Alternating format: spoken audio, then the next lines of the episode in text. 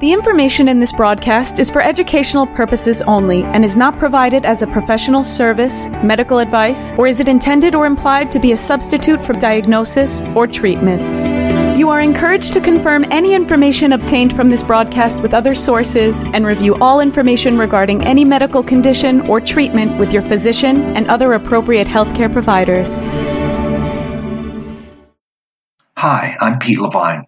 Welcome to Noggins and Neurons Stroke and TBI Recovery Simplified. I'm a clinical instructor and clinical researcher. I've co authored dozens of scientific journal articles about brain injury recovery, and I'm also the author of the book Stronger After Stroke. I'm Deborah Battistella, occupational therapist, creator of the OT's Guide to Mirror Therapy, and an OT educator. I have a lot of experience working with survivors. Most of my clinical practice has been in a certified stroke center.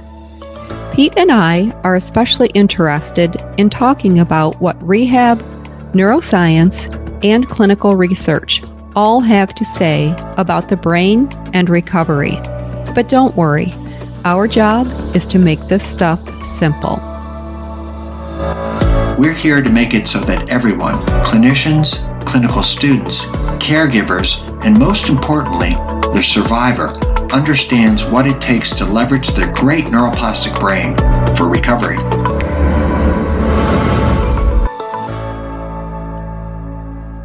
Today, Pete and I talk about what doesn't work. Quickly, to recap our previous episode on subluxation and pain, we were reminded that moving the hand will engage the shoulder and the muscles that reduce subluxation. Pete reminded us that the proximal to distal arm recovery notion is a myth. We discussed statistics around shoulder subluxation. We also talked about the importance of proper arm positioning to prevent shoulder subluxation and soft tissue damage. Pete and I both shared our opinions yet again of overhead pulley use by stroke survivors we discussed ways to measure subluxation, and then we discussed treatment strategies for supporting the shoulder, improving subluxation, and reducing pain.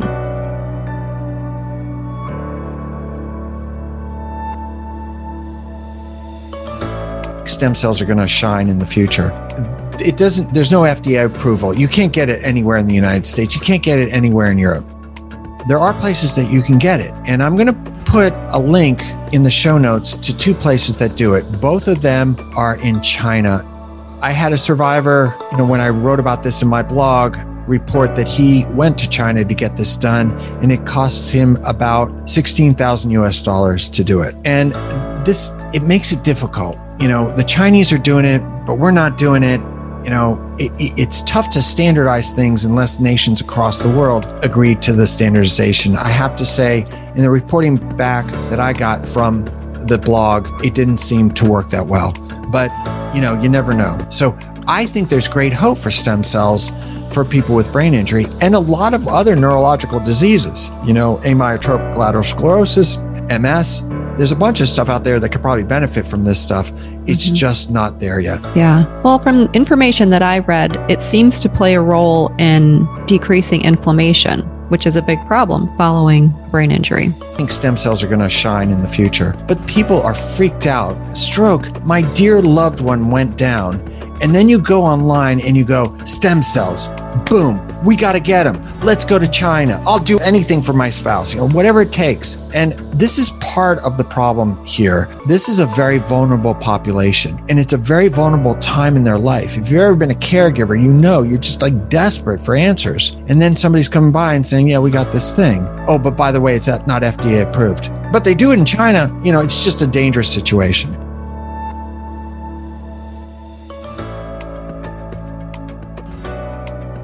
So I have a lot of news, but I wonder if we shouldn't just make this part of the show. Yeah, you should. Okay, let's do that.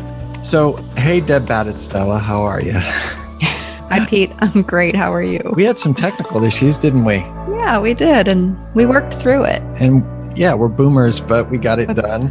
Actually, you got it done. You saved the day. You figured out a workaround around Zoom. So that was good. So, um, what's new? Anything interesting? There are a couple things on my end. Oh, there are. Anything that you want to discuss with the fine folks at home? Well, maybe that we met some cool OTs who are interested in joining us for a guest appearance on the podcast. And have you contacted them? I have. I heard back from one of them. Oh, really? I forgot to copy you on the email. I'm sorry. Oh, that's okay. So, did they say yes? Yeah. Yes. They did. Well, one of them said yes. So she's going to connect with the other and give us some date. Okay, good. Yeah. So, I got two bits of really huge news. Do you want to share that? Yeah, I do. So the first one is that Robert Teasell, who I'm a big fan of, and the guy who runs the meta analysis that I've talked about a lot on this show, and including in the research episode. Robert Teasell is me, but kind of on steroids. He's an MD. It's University of Western Ontario. And he runs the evidence-based review of stroke rehabilitation. And I reached out to a, a colleague of his. He wrote back and said, not only can I do it, but Robert Teasell wants to do it.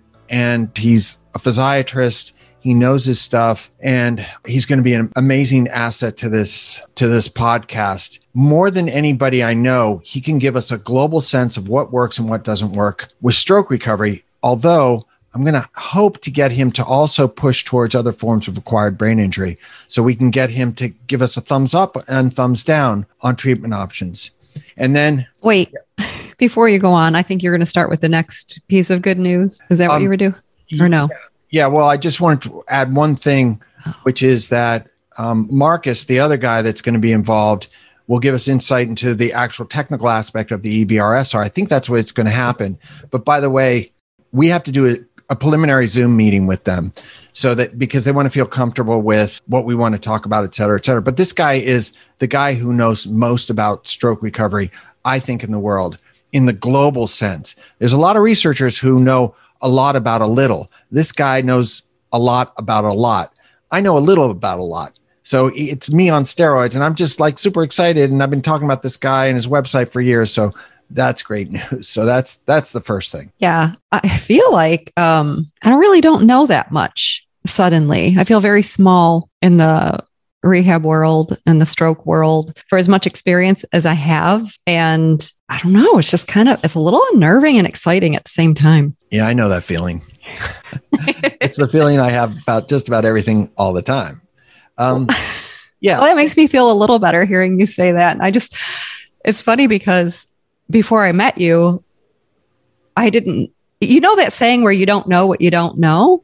Yeah. It's like like I was just thinking about that today, and it's it just explains to me or helps me understand the importance of stepping out of your comfort zone and doing something that scares you enough, um, but is invigorating at the same time and shows you how much more is out there. Yeah, the, the brain doesn't thrive in its comfort zone. As long as you head it towards something healthy, um, it can thrive outside its comfort zone. So that's good. Look at you growing. I know. Thanks, we're, Pete. We're growing at this advanced age. It's good to know. it's and possible, people.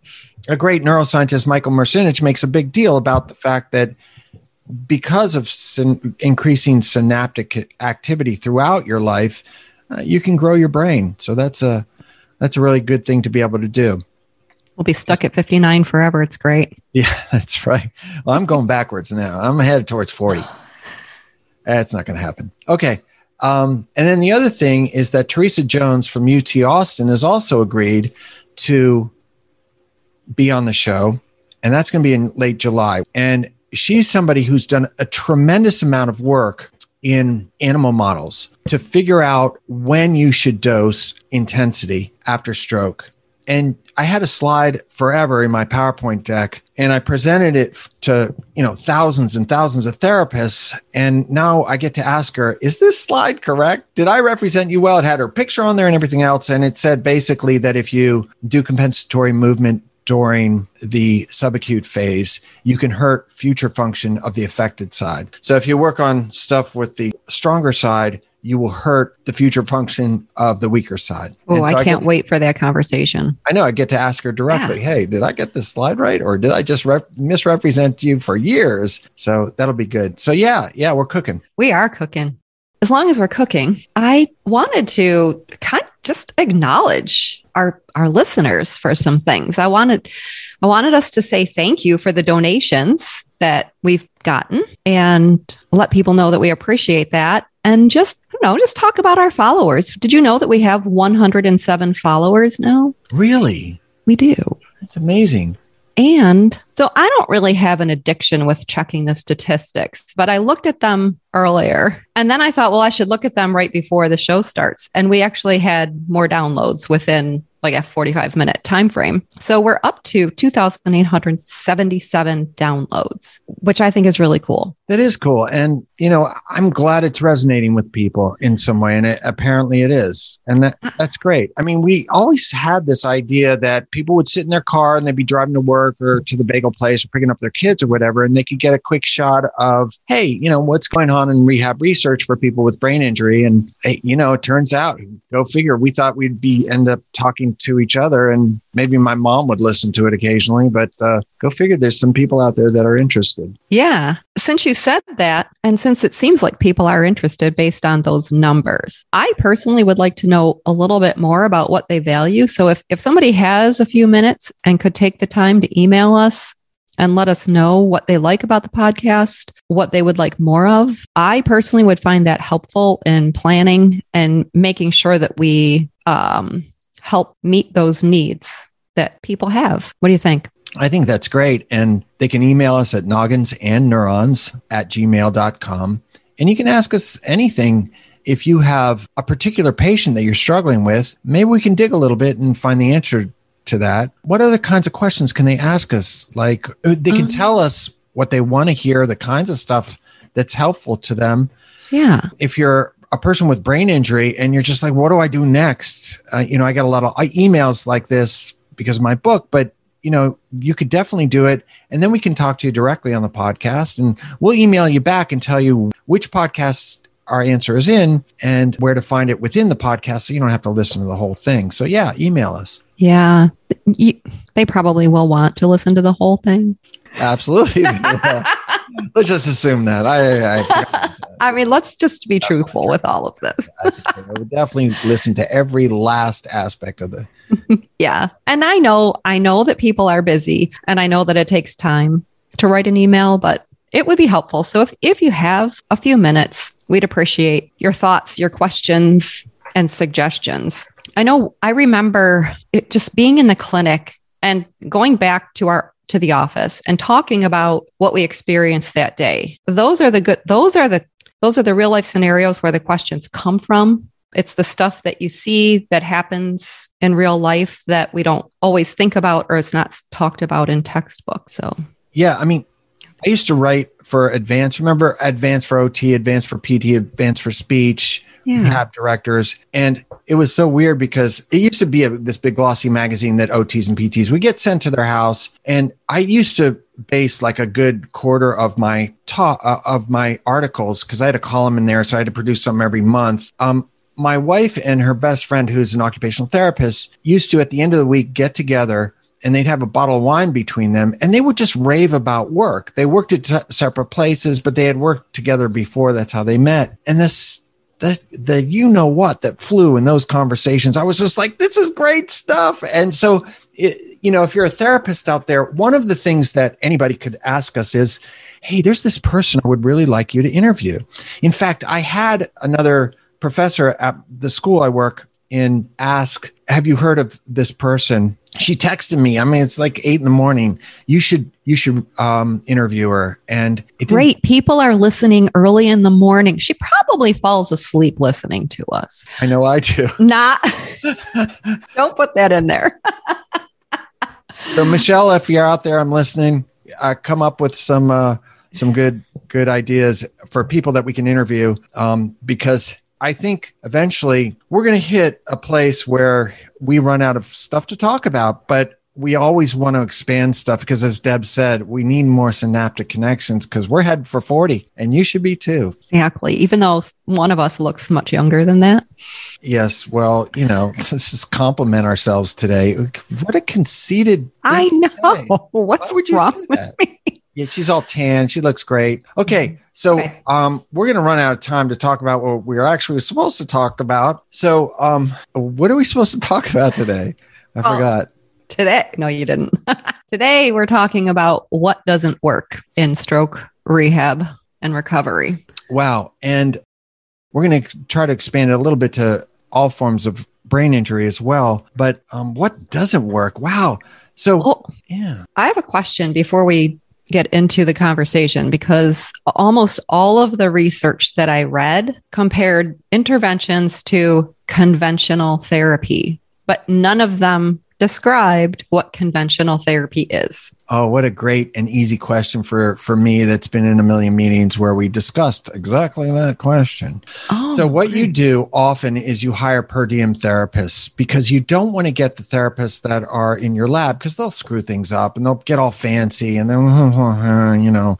So you hire per diem therapists. In fact, if you want to get involved in clinical research and you are a therapist or a therapist assistant as I am, usually the way you get in is by doing per diem work at a local lab. And if you're around a major university, there's usually something going on. And they bring in per diem and then you you learn something that nobody else knows and then they got to hire you again and again and again that's not the way i was hired i was hired on contract for a couple years and then i made myself indispensable by basically not leaving so um but but yeah so we can get boots on the ground and we don't give them a lot of a lot of direction we just simply say do what you would do normally clinically with a patient that presents like this now we might say look i don't know don't break out the eSTIM machine because that's going to be a confound in our study. Maybe we're testing eSTIM. We don't want you to add eSTIM to that. We might, there might be things that we won't don't want them to do, but just the standard of care, and that's the way you handle that. Is you you leave it up to the therapist, but you give them some basic parameters that they can't go outside. So there's a do not touch closet. Yeah, I would say. No, let me ask you this: in this closet that you're imagining, what are you not supposed to touch? Um, this is I don't know. You just said the eSTIM machine. Okay, yeah. So the eSTIM machine, don't touch that. Although it's possible that eSTIM could be on their line of things to do. It just sort of depends on what the treatment option is. Okay. Well, thanks. Yeah, absolutely. And that's a that's a good question. What's the control? A lot of our studies would have two controls. One is nothing. We literally would say, okay, you're going to come in and you're going to be in one of three arms of this study. You're either going to be in the experimental group, the control one group, and they get standard of care therapy. So you, you have two thirds of a chance of getting at least standard of care therapy. But there is another group, and the other group doesn't get anything. And what you're going to do is you're going to come in, you're going to test, and every time we test everybody else, we're going to test you. We're going to ask you during that period not to start a new exercise program. If you change your meds, let us know.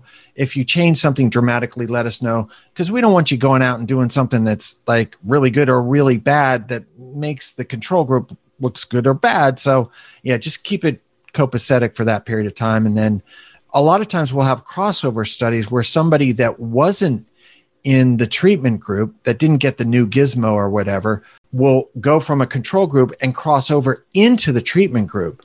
And so you and then the people that were in the treatment group go to the control group. So everybody gets everything and you get to see these dramatic shifts as they go from getting nothing to getting standard of care to getting the treatment and so we can you know analyze the data like that as well. Hmm, Yeah, it's a you. whole thing. Lots of meetings, lots of meetings up front because you want to make sure that the first day, usually the first participant, it's a little bumpy, but then after that, you get the flow of it. So it's like anything new that you start. Yep, yep, it, it definitely is. Yeah, it's a little bit different with clinical research because there's always people filtering in and out of your lab. There'll be a new neurologist or a neuroscientist or a PhD neuroscience student or somebody that wants to do a project and then you hire new people for that project so it's it's a constant shifting set of characters but uh but yeah yeah like anything new you gotta you gotta get it right and usually the first you know you've written about it and then you got to try to get it right the first week or so and then once you do that you start to roll Okay. So there's like a, a phase where you're kind of getting things set up and making sure that everything's the protocol is being followed or established the way you want it. And then you start. Well, usually that first person, um, we may, it's randomized, right? So it, the computer sp- uh, spits out a random set of numbers, and the first come the f- we don't even see the numbers. I mean, it gets that crazy. It, we just push a button and a number comes up. If it's an odd number, they go to the control group. If it's an even number, they go to the experimental group. And then if you have another group, there's another numerical system for that.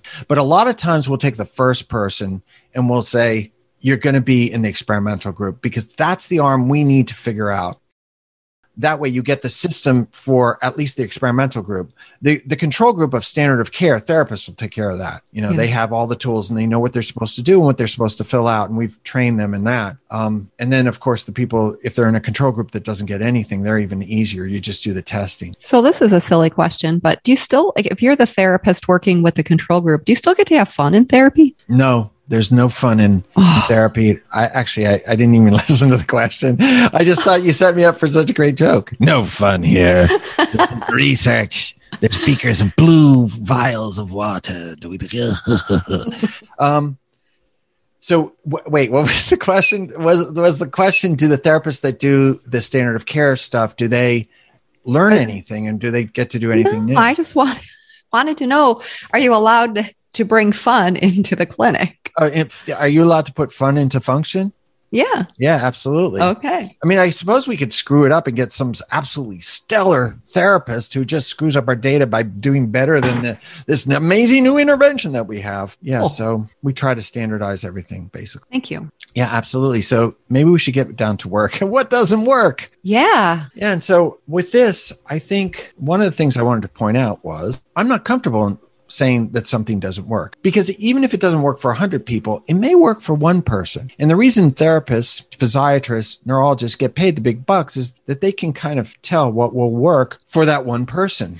And it's all about an eclectic approach. And it appears as if therapists that use an eclectic approach, that's the best approach. There is no one great therapy this is more dedicated to the options that you may want to reconsider, that the research really doesn't support them. So we may seem like naysayers or gloom and doom because a lot of the stuff is stuff that isn't going to work or we don't think it works or the research doesn't think it works. But so, I think Deb, we should have an episode on what does work and and do that. Maybe we can dovetail that with the great uh, Robert Teasell and and do it then. Well, I think we should too, because in in my research of looking for things that don't work, I found a whole bunch of things that do work. Yeah, absolutely. So if you're looking at a meta-analysis of things that look at a lot of things, you're going to see stuff that works and stuff that doesn't work. So, since you brought this up, I just want to say, as an occupational therapist, as a person who has learned how to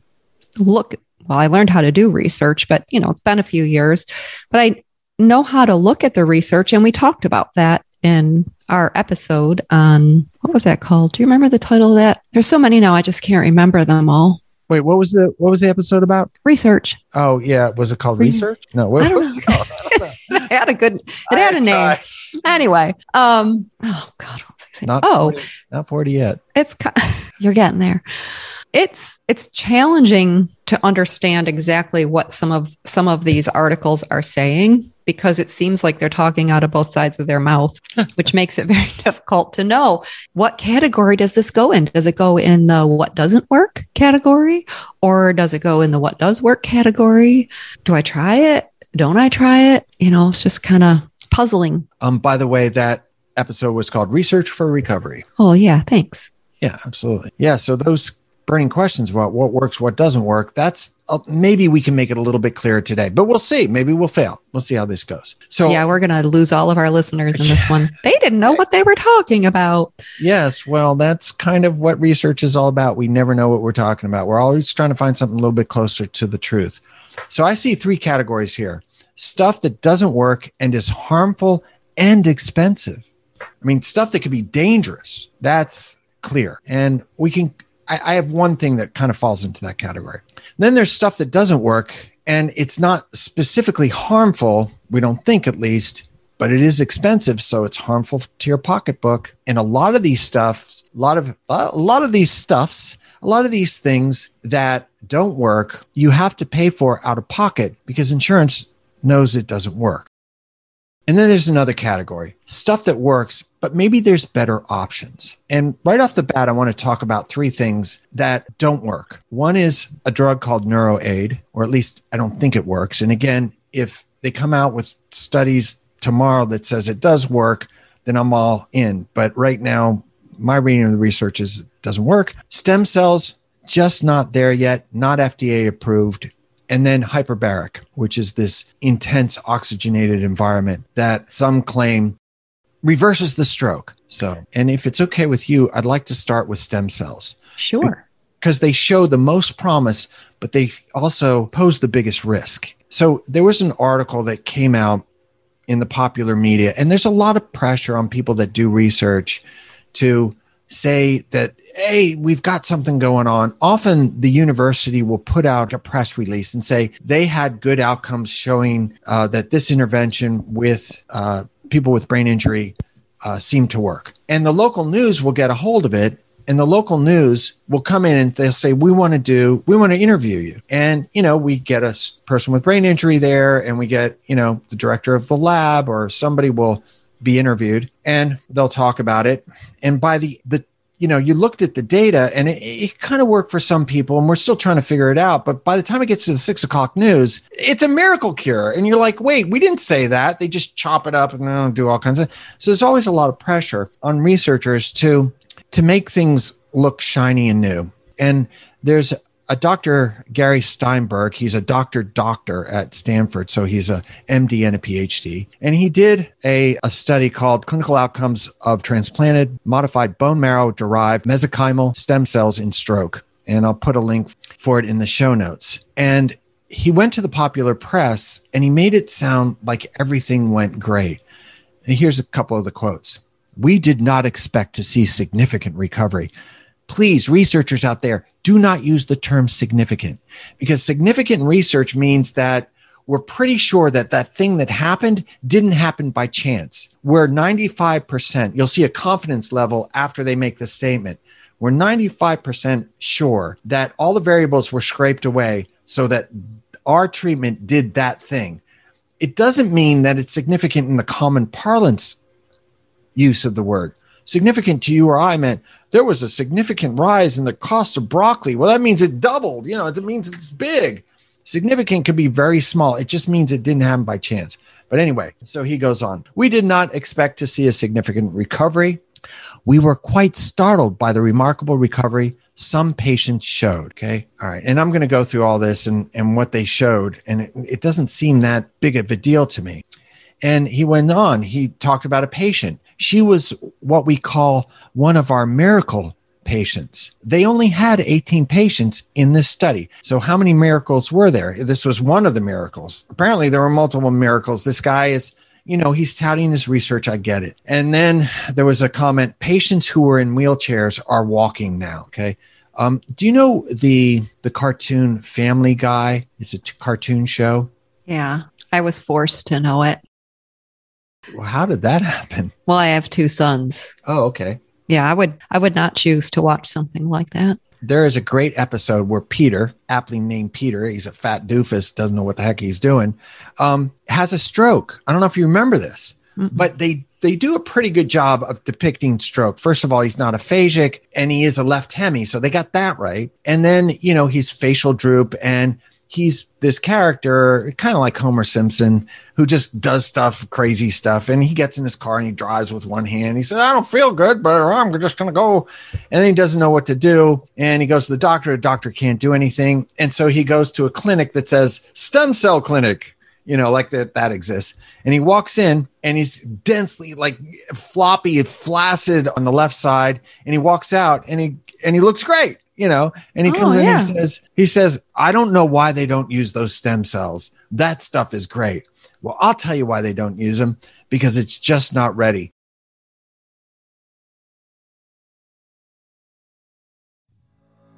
Pete, we asked people to donate to our Venmo account to help us keep this podcast up and running. One of the things that I would like people to know about us is, if they don't already know it, is that we're pretty passionate about neuroscience and our practices and sharing this valuable information with the world. And Personally, I hope people are enjoying it. I think they are based on the number of downloads that we have, although I still don't understand what all of those numbers mean. And one of the things we would like to do going forward is bring people more value through our interactions with them, this podcast, and you know just just making it easier for people to apply research based concepts in their practices or their recoveries. So I think people might like to know that we're working on these things from the back end and whether or not people donate, are able to donate, we appreciate them listening and sharing the podcast with others. What are your thoughts on that? That's true. Um, and we do have a Venmo account. Do you remember the address? I do. It's at Neurons. At Neurons. That's pretty simple. It is, and it's in our title. So if you want to help out, look, we do put a lot of work into this and we want to keep it going. And, uh, you know, as Deb said, it's not the easiest thing in the world yes, we giggle a lot, and yes, we're having a ball doing it, but uh, we could use your support. The other thing is that a certain percentage, 20%, is going to go to the the Brain Injury Association of America. That's it. And they help folks who have had a brain injury, family caregivers, and they also help medical professionals who do research and treatment. It sounds like a nice organization, and I'm glad that you told me about it. Yep. We want to support all people that have had brain injury. And we can do it through the podcast, but we also do it through a 20% donation of what we make if you donate at Neurons. Yeah. And we have goals for the future of this podcast. And one thing that we'd really like to do is be able to bring our listeners a little bit more. And the only way that we're going to be able to do that is if we have some funding behind us. Mm, that's true. Yeah. Okay, great. Thanks, guys. Thanks.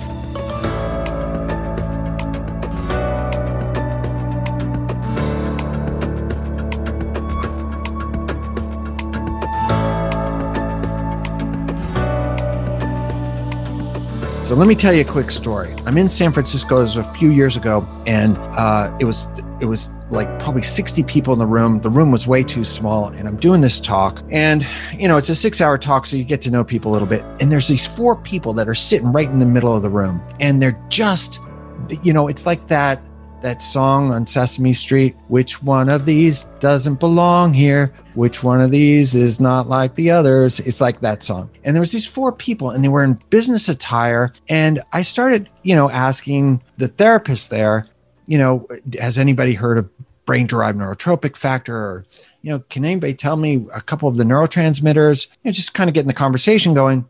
And these guys nailed the answer again and again and again. And they would expand on the answer. I'm like, these guys do not belong here. Who the heck is at my talk? This is crazy. They're spies. They're coming to spy on my talk. Well, we know it wasn't Dr. Taub's group.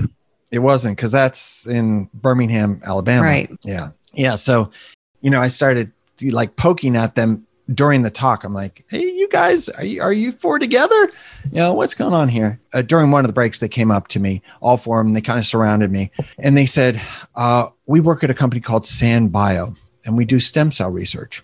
And um, and I'm like, "You got to tell me about stem cells because I really don't understand this. Do you inject the stem cells anywhere, and then you hope they differentiate? Because stem cells are cells that haven't decided what they want to be when they grow up." And it, wherever you inject them that's what they become. They differentiate into whatever their environment is. It's kind of cool. And i'm like you know how do you get them into the area around the area you know how do you get it into the brain? And they said well we drill a hole in the skull. We poke through the meninges the leather like covering over the brain. And then in a conical fashion we hit with this long needle we hit three areas right in the area of the penumbra, which we've talked about. It's the peri-infarct area. It's the area just outside the area that's dead. These cells are coming back. And as they're coming back, they hit them with stem cells. And so I asked him, so when you go in there and you poke that needle in, do you kill neurons on the way in? And the guy's answer was classic. He goes, yeah, probably a few. I was like, wow. And I knew what his next question was. He said, the reason we're here is that we're having trouble recruiting people for this study. And I thought, yeah, because there's this thing in clinical research, it's called informed consent. You know what HIPAA is? Yeah.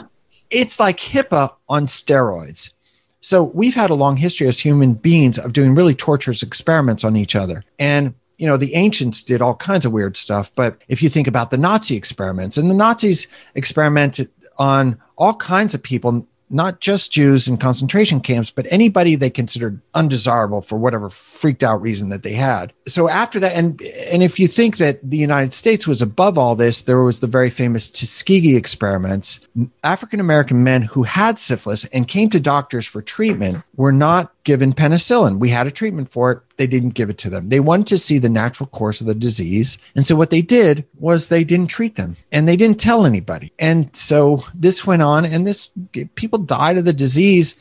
And then um, ultimately, um, that ended in like 1973 or something. It was crazy. Now, when you're in clinical research, you're tested on what are the laws with regard to protecting human participants. And one of the biggest laws is something called informed consent. And informed consent means that you have to inform the participant at every turn exactly what's going on in the study. If there's any problems in the study, you got to tell them immediately. If you see any problems with them, you got to tell them immediately.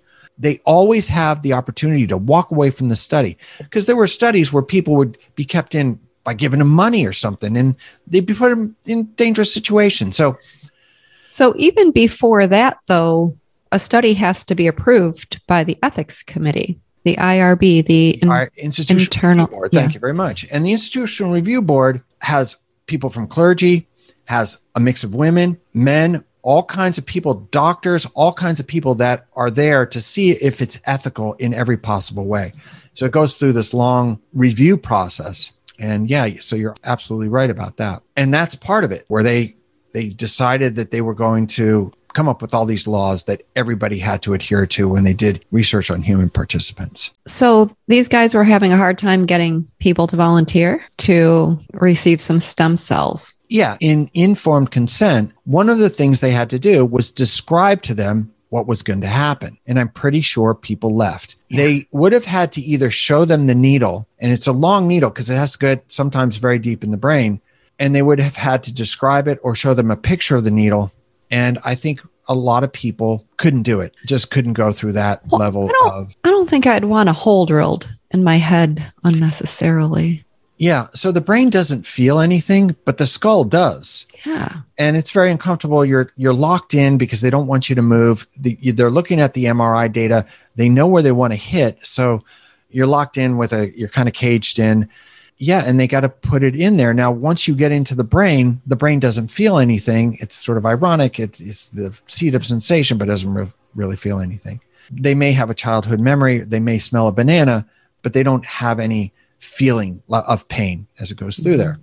So it seems like it would make sense to use stem cells with a person who has to have brain surgery anyway. Like if you're going to use it, use it while you're in there. Interesting. Um, I would think that brain surgery, irrespective of stem cells being put in there, would want to be done separately because you know there's That so doesn't much- sound very practical, Pete. Yeah, yeah. It's uh, it would be great if you could just go in and maybe one day we'll have a Star Trek kind of thing and Dr. Bones will come out and just shoot you up with something magical, but that hasn't happened yet. But stem cells was sort of the magic bullet. So yeah, so back to Dr. Steinberg and the study is the study that um, that everybody points to as, hey, this is the one that it seemed to work. So there were three problems with the study. First of all, there was no control group, and you always want a control group of people who got nothing. At least, at least do that.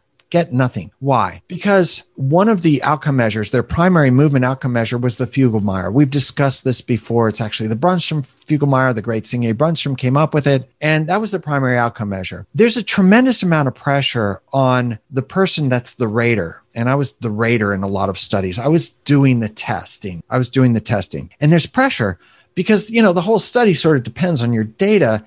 And if you know that everybody was in the experimental group, there's this pressure to, to push up the scores a little bit. Yeah, everybody's getting better. And so the way we handle it is by having a control group. Now, it's very hard in rehab to double blind placebo control it, right? Because if you're doing constraint induced therapy, the person either is going to have a mitt on their hand or they're not. right? And they're going to know whether they had it. Often in these rehab protocols, you can't blind the person with brain injury, but you can always blind the therapist. How? You take off the mitt. And with stem cells, there would be an injury on the head, right? It's where they drilled the hole. Now, you could put a band aid over everybody's head in the control group, or you could just have them wear a hat. Just put a hat, have a control group, and put a hat on them, and you're done. And that way, the therapist that's doing the outcome measures, they just have to get the right score. So I didn't understand that. And you know, they had meetings for that. I don't know why they didn't do that. Second of all, they had a lot of people screened, but very few qualified. So they it had a, the feel of a cherry picking of patients, and they do admit this in the study limitations. Uh, they had the patient screening process was highly selective, with only 4.7% of all screened patients enrolled in the trial. So Did they say okay. what the selection criteria was? That is in the trial. We will put the trial. It's the full article and anybody who's curious in that, yes, there were quite a few, um, but not unusual for a, a, study for stroke survivors. Very similar to our studies for constraint-induced therapy or anything else, but there were quite a few. Okay? And for me, the data for the Fugl-Meyer was incredibly underwhelming. We could have gotten more sending them to Deb Battistella. They could have gotten just as much of a bump. So I was not impressed by that data. And again, all this is going to be in the article if you want to read it. So, yeah, everybody got the treatment, not great, no control. Everyone doing the data collection is going to be, you know, under a lot of pressure. So, that was the study and, you know, everybody said, "Hey, you know, this looks really great, but how great was it?" It was 18 participants. Here was the thing that freaked me out though. There were a ton of adverse events. So there's a couple of different kinds of adverse events. One is, eh, you know, it wasn't a big deal. And then there's adverse events that are very big deals that require medical attention. I don't think there was one person that didn't have some sort of adverse event. Such as? Okay, so all of the patients, the N, the number of patients in the study were was 18.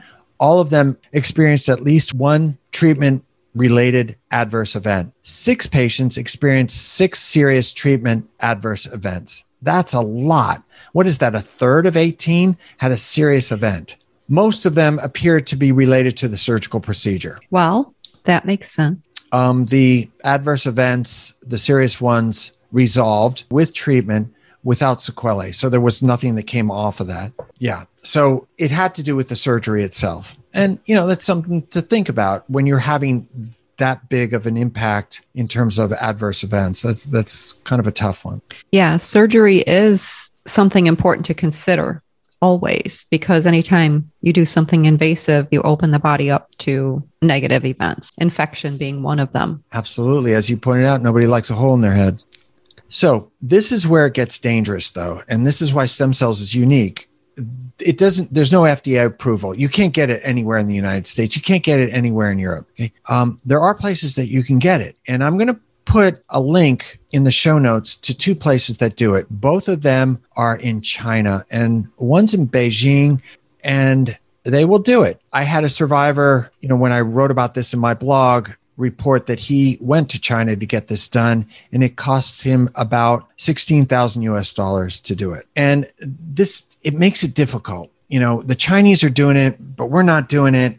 You know, it, it's tough to standardize things unless nations across the world agree to the standardization. I have to say, in the reporting back that I got from the blog, it didn't seem to work that well. But you know, you never know. So I think there's great hope for stem cells for people with brain injury and a lot of other neurological diseases, you know, amyotrophic lateral sclerosis, brain injury, MS. There's a bunch of stuff out there that could probably benefit from this stuff. It's mm-hmm. just not there yet. Yeah. Well, from information that I read, it seems to play a role in decreasing inflammation, which is a big problem following brain injury. So it would be nice if they can figure out a way for it to work. Yeah, it would be. And they'll they'll they'll get it. They mm-hmm. just haven't got it yet. And I, yeah. I, don't think it's responsible for researchers to say, "Hey, we had a miracle patient." Because be, people look, Hippocrates, the father of medicine, named stroke, TIA, aphasia. He wrote about it. You know, the ancients were freaked out about stroke. The word he had was plesso. It meant struck by the hand of God. I think it was Zeus that threw out lightning bolts. you have this disease where there's no precipitating pain. You don't see any bleeding. It's not like consumption or cancer or something where you get more pain it's growing and people get sick or it's, it's just boom and they're down it must have freaked them right out. It seemed like a strike from a hand of god. The middle mm-hmm. english word was strachen and again it was it was str capital a with like an umlaut on top ke and strachen the middle english like germanic version. And again it meant struck. And then there was another word, apoplexy, that you still hear in old Andy Griffith episodes. It's the old word for stroke. People are freaked out by a brain injury, but especially a stroke. And brain injury, you can see there was a car accident. Stroke, my dear loved one went down. And then you go online and you go, stem cells, boom, we got to get them. Let's go to China. I'll do anything for my spouse, you know, whatever it takes. And this is part of the problem here with a lot of these miracle cures and again, I think stem cells are going to shine in the future. But there's this sort of like, this is a very vulnerable population and it's a very vulnerable time in their life. If you've ever been a caregiver, you know you're just like desperate for answers. And then somebody's coming by and saying, Yeah, we got this thing. Oh, but by the way, it's not FDA approved. But they do it in China. You know, it's just a dangerous situation. Yeah. So just to continue on this conversation a little bit, I have an article here that says that they're looking to the future and finding other ways besides drilling a hole. So maybe catheterization or some intrathecal types of um, ways to implant the stem cells. And then I also read that complications, one of the complications of stem cells can be brain tumors. So tumors form. So that's another important consideration while people are learning about this. So they need to figure out a way to implant stem cells without creating another problem. Yeah, that would be good. Yeah. Although the catheterization, that's really smart because mm-hmm. you know the MERCI retriever and these things you know you can get things through arteries in the leg and bring them right up to the brain what if you could go in through an artery in order to j- inject those stem cells that'd be great yeah it would be a lot less invasive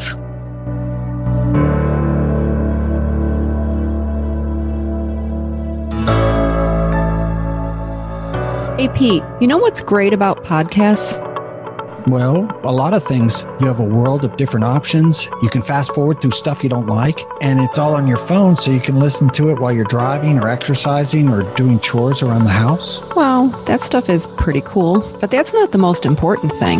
Wait, what do you think is the most important thing? That when you listen to the radio, all you get are ads. Even NPR shuts down for it seems like weeks to beg for money. Uh oh.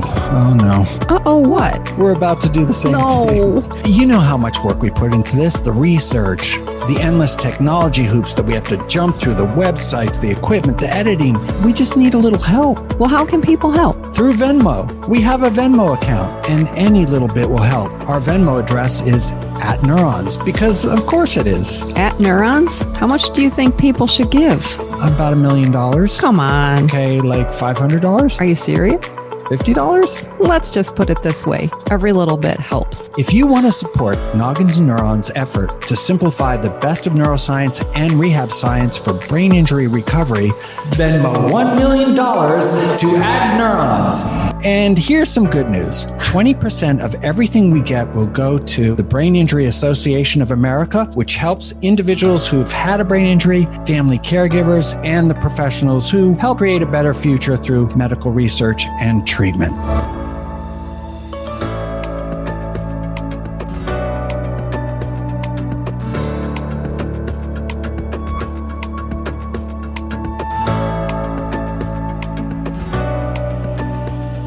I want to talk about the EBR-SR. So this is the evidence-based review of stroke rehabilitation. We should probably put that in the in the show notes. We've talked about it several times now. What it says may not work. Here's the kind of terms they use can. It can work. Honestly, the only thing that I see on there that can work is mirror therapy. There's not much else. So the rest of it is, and I'm going to ask Robert Teasell about this when he comes on our show. What does may mean? If this may work, it may not. And then mixed. There's mixed signals about whether it works or not. So what I did is I went through the EBRSR and I picked out the things for the upper extremity and the lower extremity later. We'll do that later. That was may not. So I, I, I use that sort of as the cutoff. Maybe a couple are mixed, but may not. So the first one is that the Bobath concept approaches may not be beneficial for upper limb rehabilitation following stroke. We've talked about NDT here before. Uh, Berta Bobath was somebody who developed neurodevelopmental treatment. It doesn't do well in clinical research, but we also talked about maybe there's some daylight there for handling techniques that get people in a good body position. I don't want to say something doesn't work. There are therapists who absolutely swear by it. It just doesn't do well in clinical research. And it's unfortunate that there's the Bobath Center in England. There's also the NDTA here in the States that they don't put some serious money behind doing some serious research. They have these tiny grants where they say, and you can find it on their website, we will give you grant money if you help prove that it works. Well, we don't want that. We want, you know, real research. And they'll give them $5,000. $5,000 won't even pay for fMRI for a pre-post test because you pay for the fMRI and then the person who, who's usually a MD PhD that needs to read what the data actually means. So until they do that work, I, you know, I just can't get behind it. What, what do you think about that? I agree. And in all of the research that I found comparing an intervention with NDT, NDT didn't produce the best results. The other intervention, whatever it was, always performed better. But I do agree with you that some of the techniques are effective and beneficial like the handling techniques, um, you know, and we can use our clinical reasoning to justify some of this. If you're yep. using key points of control to provide proprioceptive input as well, and you know, into a limb, or a joint, you can document that and you can you can add that to your treatment repertoire. Yeah, absolutely. So we don't want to throw the baby out with the bathwater.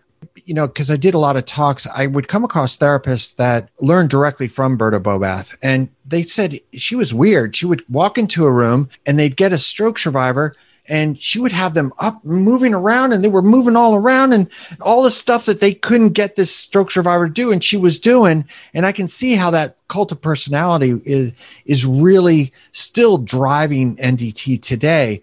The question to me was always like what happened the next day? It doesn't yeah. matter what you do now. There's all this stuff you can do with reflexes. What happens the next day? And this is why you know, berta bobath was not a researcher. You know, Signe Brunnstrom was. And, you know, I should point out that the EBRSR does say about the Brunnstrom approach that, and this is an episode about what doesn't work, but I just picked this out because it was right next to the Bobath stuff. Brunnstrom movement therapy may be more beneficial than motor relearning programs for upper limb function. I so, saw that too. Yeah, so you you have, you know, it's not what you can do right now. That that may be important as you point out to position them to then drive neuroplastic change. But now, of course, NDT wants to also say, well, we do drive neuroplastic change. Well, that's what you got to prove. You got to do the studies to prove that. You can't just glom onto, you know, well-run clinical trials in neuroscience and say, well, we're that too, because then we can just call it neuro rehab and not try to sell it as NDT. Anyway, let's move on. No, I don't want to because I, I want to say something. I think you're uh, great. That's what I want to say. What? I think you're great. This is oh, why it's thanks. great to work with you. Go. What do you Thank you.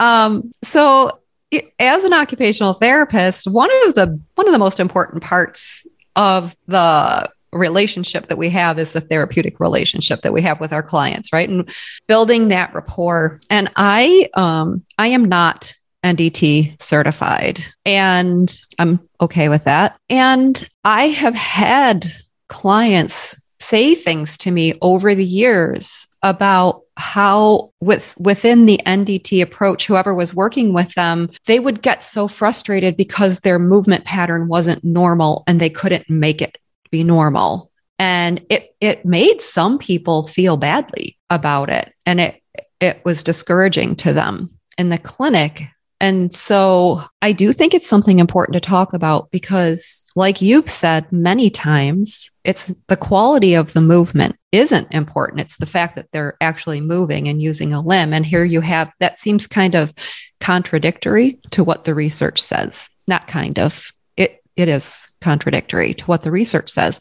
So there's two points that I brought up insisting on cl- as close to normal as possible in a movement pattern and then frustrating a patient or client. So is that your rationale for advocating for handling techniques or is it what, what is that? I think that's beyond handling techniques. I mean, when I think of handling techniques, I really think about the key points of control. Um, I, I mean, it's been a long time since I've attended an NT, NDT in service. Um, I'm just speaking to, you know, the insistence on move your move your limb this way, you know, and then I mean they're using the therapist does use their hands and their body to facilitate a position. But if a client can't, if they can't make their leg just to do a normal flow of movement as they're walking, um, you know, and the therapist might not mean to be sounding very harsh, but a person may perceive it that way. Hmm. Am I making any sense at all? I'm I'm still not super sure what your point is. If somebody's my not, point, if the leg isn't moving correctly, should there be handling techniques or should there not be? Should you let them struggle through it, or what do you think? Well, based on everything that we've talked about so far, what the research says that we should be letting them move the way that they move, and I'm I'm just saying that it seems to me that the people who are NDT certified tend to have sort of an insistence of like constant feedback. You know, make your limb do this. Let's try to get it that way. You and they'll use their body to try to get the limb to go in that move that motion that they want. But when the limb doesn't it it's hard on a patient who's they're already working so hard in therapy who knows maybe their emotions are messed up from the stroke because sometimes people their emotional state changes following a stroke but i've had people actually say things to me like i i feel like i can't please my therapist because I can't make my limb move the way they want it to. Yeah, don't make the perfect the enemy of the good. Yeah. So I guess what I'm saying is that there are aspects of NDT that are contradictory to the research. Yeah, because so far as we can tell, the brain takes a long time to adapt. And if you expect for the outcome to be immediate, you could end up turning off the patient, as you say, but you could do a little bit of harm because that's not what they're going for. They're just trying to walk by hook or by crook. Get that done first, yes. then use the natural repetitive practice that's involved with walking. but yeah, so you should yeah. be able to to to let them get better, give them a chance to get better, and the brain's going to do it on its own time. You can't rush that stuff. And look, it does help in the clinic to be able to put your hands on somebody and move them because there's a lot of pressure. The patient wants you to do something, you want to do something. A lot of therapists claim they are hands on. I'm very hands on. Um, and then you know you got people, the caregivers there, and they're going, "Why don't you? Why isn't they doing so? You know, what are you doing?" And so at least you can put ha- hands on somebody and do something. But that's just not the way the nervous system learns. Yes. Yeah. And the therapeutic relationship is important. I see where you're going with this. Yeah. It took me a while, but yeah. I well, I I did what my habit is to do is always talk about more than one point when I have a topic. That's a sign about. of true intelligence, I'm sure. Oh yeah, well, one can hope. Yeah, you you went into the, the relationship and how expecting too much out of the patient may be disconcerting to them, and yes, and um, disenfranchising, and, really. Yeah, Yes. And we want to be careful about that. I guess I said all of that to say we want to use our clinical skills in a way that doesn't cause harm. Yeah, absolutely. So, Deb, I think I got a lot more to do on this topic, and we're coming up on an hour now. I'm thinking this may be two episodes that we okay. might be able to do back to back. How do you feel about that? I think that's a good idea. Okay. Stay tuned for the second half of What Doesn't Work. Thank you so much for listening to this episode. We appreciate your support and would love to hear from you. Ask us questions and share your thoughts by email at nogginsandneurons at gmail.com. That's noggins, the word and spelled out, neurons at gmail.com. If you like what you heard, please share this podcast with others you think will benefit. Also, be sure to subscribe and leave us a review. We'll catch you next time on Noggins and Neurons Stroke and TBI Recovery Simplified.